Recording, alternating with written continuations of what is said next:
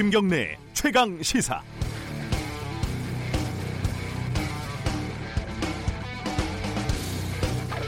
최근 뉴스타파에서 어, 박수환이라는 로비스트와 언론인들이 주고받은 부적절한 청탁 문자를 연속 보도하고 있습니다. 문자에 등장하는 수십 개 언론사 중에 조선일보 기자들의 빈도가 월등하게 높습니다. 스스로 1등 신문이라고 자부한다는데 여기서도 1등인 건 맞습니다. 확인된 것만 8명의 조선일보 부장급 이상 기자들이 박수환으로부터 골프, 접대, 명품 선물, 전별금, 비행기 티켓, 자녀의 대기업 인턴 취업 등 금품과 혜택을 받아온 것으로 나옵니다. 그리고 박수환이 넣어달라는 기사와 사설을 넣어줬고 빼달라는 건 빼준 정황이 확인됩니다. 조선일보 노조까지 관련자들을 징계하라고 촉구했지만 조선일보는 무대응으로 일관하고 있습니다. 이 1등 신문 조선일보가 최근 방송사들의 프로그램이 편향적이라고 대대적으로 보도했습니다. 요새 유행어로 물어보고 싶습니다. 감당하실 수 있겠습니까? 조사 방법과 절차에도 문제가 많지만 무엇보다 자사 조선일보나 TV조선이 어떤 수준의 보도를 하는지는 눈에 아예 안 보이는가 봅니다. 비판은 자유입니다만 자신의 얼굴에 뭐가 묻었는지도 가끔은 거울을 봤으면 합니다. 거울이 없다면 집에 들이셔야 합니다. 저를 전적으로 믿으셔야 합니다. 2월 14일 목요일 김경래 최강 시사 시작하겠습니다.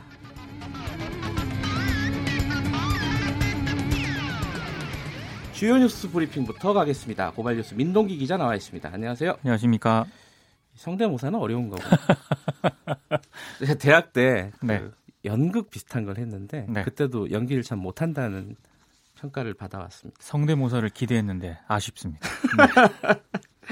자, 자유한국당 소식부터 가볼까요? 그 망언 3인 징계위 어제 결론을 못 내렸죠? 그렇습니다. 오늘 다시 회의를 열어서 이들에 대한 그 세 명에 대한 징계안을 이제 최종 확정하기로 했는데요. 네. 어제 그 김진태 의원이 긴급 기자회견을 열었습니다. 당권 주자 징계 유예를 주장을 했는데요. 당규상 이 전당대회 후보자는 후보 등록이 끝난 때부터 윤리위원회 회부라든가 징계의 유예를 받는다고 주장을 했습니다. 네. 근데 만약에 중징계를 받더라도 재심을 신청할 수가 있기 때문에 김진태 의원의 전당대회 출마에는 아. 크게 무리가 없다라는 그런 반론도 나오고 있습니다. 그렇군요. 어제 그 윤리위 회의는요. 여러 차례 장소를 바꾸면서 비공개로 진행이 됐는데요. 김진태 의원 지지자들이 몰려와서 항의를 했기 때문입니다. 네. 국회 안으로 들어가서 항의 농성을 이어가기도 했습니다. 굉장히 시끄럽더라고요. 그렇습니다. 김진태 의원은 또 어제 대선 무효 주장하는 1인 시위도, 시위도 했고요. 네. 그 모습이 되게 이채롭더라고요. 자, 5.18 논란이 이렇게 계속되니까 전두환 전 대통령 측에서 다음 달 재판이 예정돼 있잖아요. 부담스럽다 그렇습니다. 이런 입장을 밝혔다고요? 이 KBS 취재진에게 최근 논란이 대단히 부담스럽다라는 반응을 보인 것으로 지금 네. 음, 알려졌습니다. 자신의 회고록에서 고 조비오 신부를 거짓말쟁이라고 적시해서 재판을 받고 있는데요. 네. 흔히 말하는 그 5.18 정국이 자신의 재판에 영향을 미칠까봐 상당히 좀 걱정을 하고 있는 그런 분위기입니다. 그러네요. 어, 이번에 재판에 나가겠다라는 뜻도 밝혔는데요. 법원이 구인장까지 발부했기 때문에 강제 소환만큼은 피해 보겠다 이런 의도도 있는 것으로 보입니다. 네. 그리고 전두환 씨에게 부과된 추징금이 2,200억 정도 되는데 아직 절반 가량을 안 내고 있거든요. 검찰이 추징금을 환수하려고 연희동 자택을 공매에 넘겼는데요. 어제가 입찰 마감이었다고 합니다. 결과가 오늘 오전에 나올 예정입니다. 지금 이 얘기 듣고 아, 돈만 있으면 사고 싶더라고요. 아니, 그 전두환 전 대통령 집을 시민들이 좀 돈을 모아서 사가지고 네. 무슨 전시관 같은 거 아니면 기념관 같은 거 민주화 운동에 네. 역설적으로 만들면 어떨까 이런 얘기를 친구들하고 해본 적이 있습니다. 아 근데 비싸더라고요. 비싸요 한 100억 정도 되죠. 네. 네. 네. 자 사찰 문건 그러니까 지난 정부에서 경찰 정보국에서 사찰 문건들이 모여 있는 컴퓨터 어, 저, 어, 그 저장돼 있던 컴퓨터를 네. 어, 삭제를 했다 이번 정권에 들어서서 이런 그렇습니다. 보도가 있었어요. 이것도 KBS 보도인데요. 지난해 6월 검찰이 서울 한남동 경찰청 정보국 분실을 전격 압수수색을 했습니다. 정보국 소속 경찰관이 삼성 노조 와해 공작에 개입한 혐의를 포착을 했기 때문인데요. 근데 말씀하신 것처럼 이 컴퓨터에 있는 대부분의 파일들이 영구 삭제된 상태였습니다. 음. WPM이라는 그런 프로그램이 깔려 있었다고 하는데요. 이 프로그램을 이용을 해서 파일 덮어쓰기를 7번 반복을 하면 영구적으로 삭제가 된다고 합니다. 네. 지난해 초부터 경찰청 정보국 내 PC에 저장된 문서 파일들이 이런 식으로 대거 삭제된 사실이 확인이 되는데요. 네. 뭐 삭제된 정보는 이전 정부에서 경찰이 불법 사찰한 그런 내용들이 다수 포함이 됐습니다. 네. 문제는 삭제 시점인데 문재인 정부에서 경찰 개혁 위원회를 만들어서 정보 경찰을 바꿔보겠다고 공언한 뒤에 이제 이런 파일들이 삭제가 됐다는 점인데요. 네. 검찰 수사에 대비를 해서 문건을 삭제한 것 아니냐는 의혹이 제기가 되고 있습니다. 요새 KBS에서 단독 보도의 특정 보도들이 많이 나오고 있군요. 그렇습니다. 많이 좋아지고 있는 것 같아요, KBS가. 네. 제가 KBS 직원이 아니라서 부담, 부담 없이 얘기하고 있습니다. 자, 이 음주운전이 최근에 논란이 되고 있는데 부장판사 한 명이 또 이제 적발이 됐다는 소식은 있었잖아요. 네. 근데 경징계를 받았다고요? 감봉 1개월 징계를 받았거든요. 예. 해당 부장판사가 지난해 7월 술에 취한 상태에서 약 15km를 승용차로 운전을 했습니다. 혈중 알코올 농도가 0.092% 면허 정지에 해당하는 그런 수치였는데 네.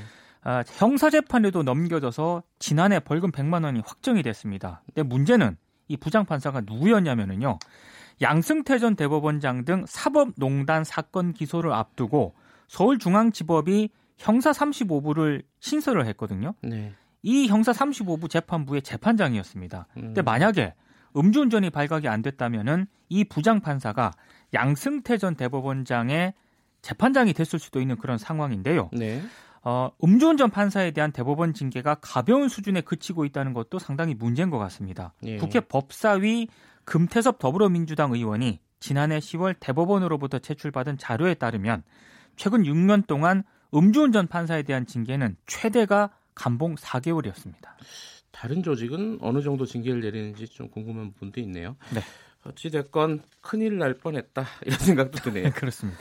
자 고등학생들이 사실 노동과 관련된 어떤 교과목이 없잖아요. 그렇죠. 그래갖고 뭐 단체박은 뭐 아예 모르고 네. 뭐 근로기준법 이런 것도 몰라요. 그렇습니다. 당장 일하러 가면은 아는 게 없어요. 노동에 관련해 가지고 네. 이게 좀 바뀐다고요? 서울교육청이 어제 그 노동인권 지도 자료를 개발을 해서 네. 서울 지역 전체 고등학교에 배포하겠다고 밝혔는데요. 네.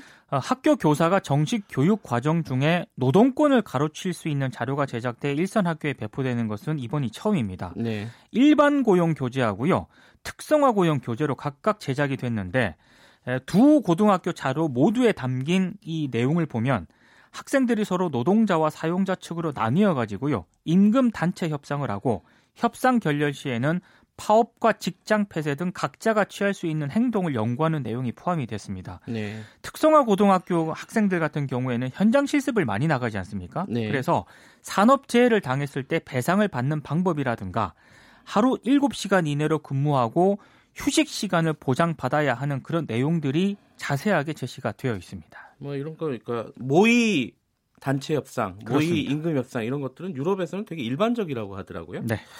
현대기아차 전기공채 없앤다. 이거는 어, 취업 준비생들한테는 굉장히 큰 뉴스였겠어요. 그렇습니다. 대학 졸업자 대상 신입 사원 정기 공개 채용을 없애기로 했습니다. 네. 아, 상시 이제 공개로 변경하기로 이제 방침을 바꿨는데요.